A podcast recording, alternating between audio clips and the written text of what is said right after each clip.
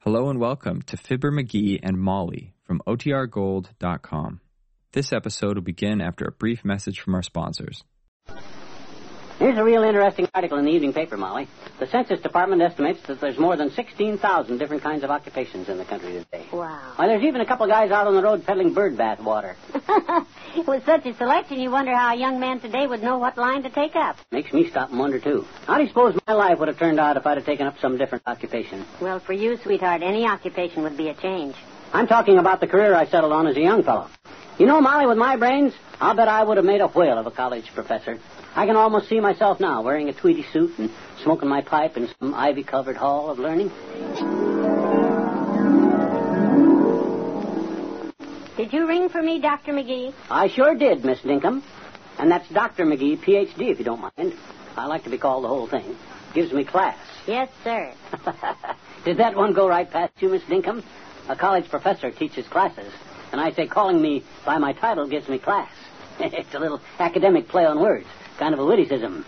It ain't funny, Dr. McGee. No, well, I thought it was pretty good one myself. But be that as it may or may not be, or not, I want you to type up this uh, monograph for me. It's about my life study of the cooking utensils of the ancient Phoenicians. Oh, Dr. McGee, you mean you're finally ready to go into print with that exciting work? That's right, Miss Dinkum. And from what my publisher tells me, this will be an even bigger seller than my treatise on Assyrian methods of making glass beads. Incidentally, we never did hear back about selling the movie rights to that one, did we? No. None of the studios answered your letter. That's peculiar.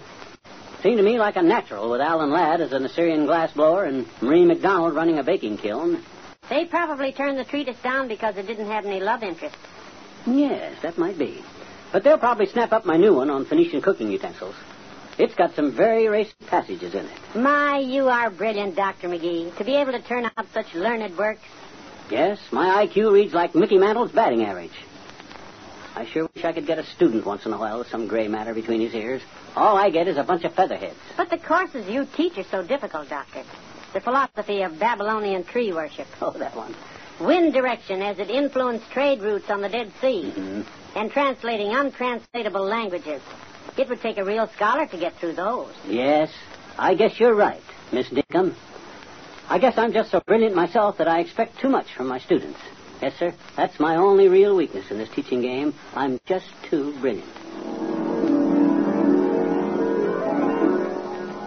And so that's the way you think your life would have turned out if you had become a college professor, is it, McGee? Yep. With all my brains and knowledge, I might have had trouble getting down to the level of my students, but I think I'd have done a pretty good job. Incidentally, McGee, I'm stuck on one thing here in the crossword puzzle. It's a Middle Eastern country, I blank A Q. Do you have any idea what it could be? Oh, Molly, don't bother me with those silly questions. Only an egghead would know the answer to that.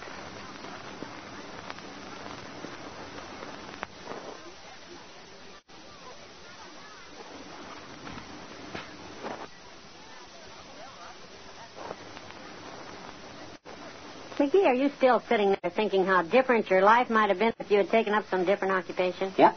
That newspaper article pointing out how there's 16,000 different ways to make a living in this country really set me thinking. I wonder how many thousands of them I could have become rich and famous in. Oh, I don't know. I imagine that most of them take a lot of experience and training. I'm thinking of the ones that you just need inborn talent for, like music, for instance. Why, the way I used to coax heavenly harmony out of a mandolin, I'll bet I could have been a great bop musician. If I'd have kept up my music, I probably would have become the idol of the nation's bobby soxers. Yes, sir. I'll bet that's what I'd be today. Heavenly days, aren't you Hot Fingers McGee, the great bop mandolinist? That's right, sis. Me and the boys are playing a little riff here in town tonight. I got me a pad upstairs in this hotel. Oh, Hot Fingers, you're my idol. I'm the president of your fan club. Crazy. You mean I am or you are? Dad rat it, sis, neither one of us is. That's just an expression us bop musicians use. You must be pretty square. Oh, I don't think so. The other Bobby Soxers all say I'm hep, and I have every record you ever made. Have you heard my latest one? Hot Etude for Mandolin, played with mittens on. I have four copies of it, Hot Fingers, and it's the most. Reet. Root. Kazoot. I'm wild about the flip side, too. Sizzling strings in East St. Louis. You dig that stuff, do you, kiddo? It sends me right up on cloud nine. Crazy. Which one of us do you mean this time? Dad rat it, I tell you, that's just a cool expression. Now, I haven't got time to stand around here and bat the fat with you, kid. Why don't you just give me some skin and take off? Well, I was really hoping you'd give me your autograph. Otherwise, the girls will never believe I really talked to you. Okay, babe. Wait till I take my camel's hair gloves off here. You want me to inscriptionize it in any special way? Well, just say to Molly Driscoll, the delightful and charming president of the Hot Fingers McGee Fan Club, Hoboken Local Number 612, with all my love always, Hot Fingers. Dad, rat it, sis. I'm giving you my autograph. I'm not writing you a novel. What if I just write best regards, Hot Fingers McGee? Crazy. Yeah, ain't we all? And so that's the way you picture yourself as a great bop musician, huh, McGee? Molly, if I'd have stuck with my music, I'd be the king of the cool crowd today. Well, if you're such a musical genius, maybe you can figure out what's wrong with the piano. A couple of the notes sound awfully flat to me. Molly, how in the world do you expect me to fix a thing like that? You know I'm tone deaf.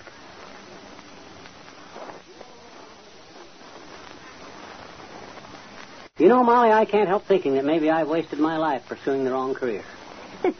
well, if you consider sleeping in the hammock to be a career, I'd have to agree that your life hasn't been too productive. Now you take my facility with words. Why, if I'd have spent my life writing them down the way I talk 'em, you know what I could have done? Yeah. You probably could have struck a blow at the English language that it would never recover from. I'll just bypass your crude attempts at witticism to inform you that I could have been a great author.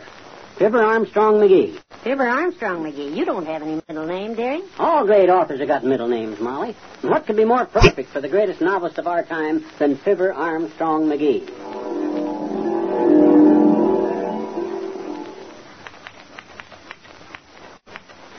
And the wind roared through the mizzenmast with lots of fury. The old man avasted the yard arm and ported to starboard in a bold move to save his craft. But the Mary G sank in anyhow. Uh, pardon me. I know you don't like to be bothered when you're working, Fibber Armstrong, but there's another group of children out here who'd like to tell you what they want for Christmas. Had ratted, why does every Sandra, Stevie, and Cynthia in the neighborhood come hightailing it to me with their want list? It's that chin shrubbery you wear. They think you're Santa Claus. Well, just tell them I'm Fibber Armstrong McGee, the noted author, and point them toward the nearest elf. You know you wouldn't have all this trouble if you'd shave off that beard. All us great novelists wear beards. You can't just assume a fellow's Santa Claus because he's got a beard on.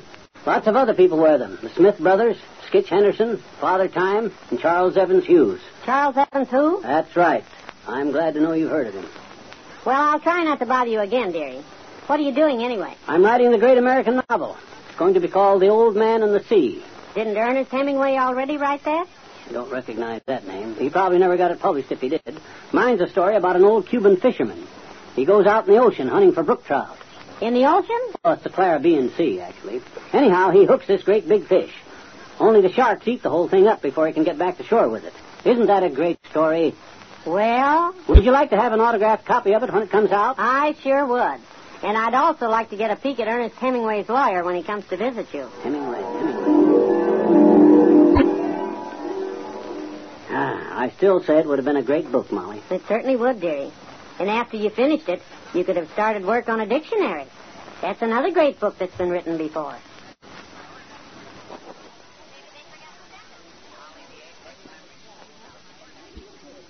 McGee, there's no use crying over spilt milk. Maybe you did pick the wrong occupation for your life's work. But what's the point in thinking about it now? Well, it's this newspaper article that got me started, Molly. The Census Bureau says there's 16,000 different ways of making a living in this country. It just upsets me to think that I didn't try my hand at more of them than I did. Well, we've had a lot of happiness, McGee, and after all, that's the main thing. I know, but it's a shame to let great talent go to waste.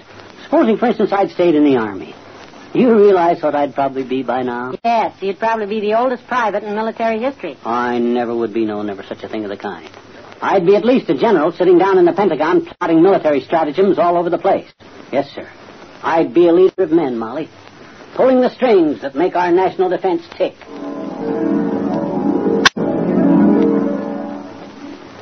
Pardon me, General McGee, but I'm your new orderly, Sergeant Driscoll. Oh, you're a whack, eh? No, sir, I'm as sane as anybody.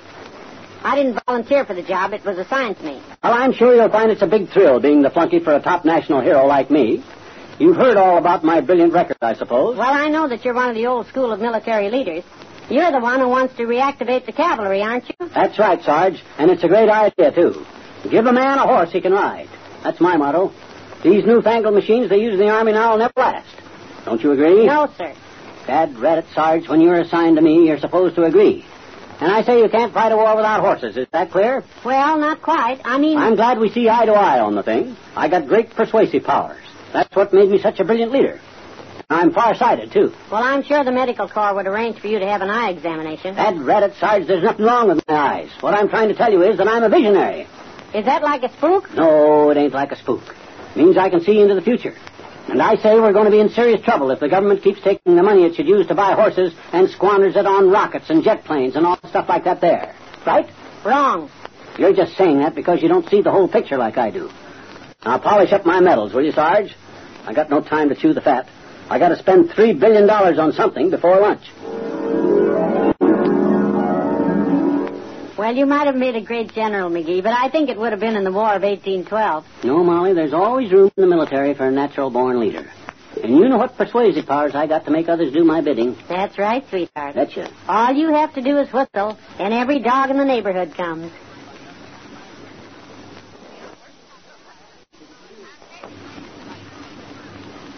Maybe a big steel tycoon. No, smoke from the blast furnaces would make my eyes water. McGee, are you still obsessed with this idea that you should have taken up some different occupation as your life's work? Molly, the more I think about it, the more it stands to reason that I could have made a pile of dough at a lot of different things with my talent and brains. But do you know what I think I really would have done the best at? Well, judging from the amount of time you sleep, I'd say that you would have been an outstanding mattress tester. Oh, there's no dough in that. What I should have been was a psychiatrist. But McGee, it takes years of difficult training before you can practice psychiatry. I'd have sailed through them, kiddo. Why, I can see myself now, laying there on the couch, chewing the fat with patience, 25 bucks a throw. Good morning, Dr. McGee. Ah, there, Mrs. Fortnightly. Let me make a note of what you just said. Good morning, Doc McGee. Is that McGee with an H? Well, how would I know? It's your name. Besides, I don't see what you're making a note of that for. All I said was good morning. It's the stuff you say without thinking like that that reveals all the junk down in your subconscious, Mrs. Fortnightly. Now sit down and tell me your private affairs. Doctor, shouldn't I be the one lying on the couch? It's my couch, Mrs. Fortnightly, and I'll lay on it if I want to. Now, what's with your dreams? The same old jazz? Yes, I still keep dreaming that I want to take a trip to see my children, but I always get on the wrong train. Dad, rat it, Mrs. Fortnightly. I keep telling you to pay attention to what the dispatcher says. And if you're still mixed up, go to the information desk. How can I help you if you won't take my advice? But it's only a dream, Doctor. How can I follow your advice in a dream? If you want to stay tense, just go on resisting me. I bet you haven't even started fighting with your husband like I told you to do. No, I just hate to do it. He's so nice to me. You hate him, Mrs. Fortnightly, and you'll feel better if you crack his head open with a hunk of crockery. Oh, you're wrong, Dr. McGee. I don't hate my husband. How do you know? Are you a psychiatrist? Well, no, but I just feel. Ah, you feel. And let me tell you that feelings are the root of your whole problem. You really think so? Mrs. Fortnightly, I've read medical books that have got bigger words in it than you ever saw, and I'm telling you that's your whole trouble. Get rid of your emotions, and you'll find you haven't got a care in the world.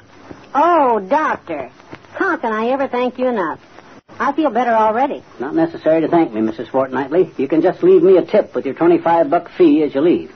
And tell the girl in the outer office to wake me when the next patient comes in. And so that's the way you would have gone about practicing psychiatry, is it, McGee? Any featherhead can do it, Molly. In fact, I may still decide to take up psychiatrizing.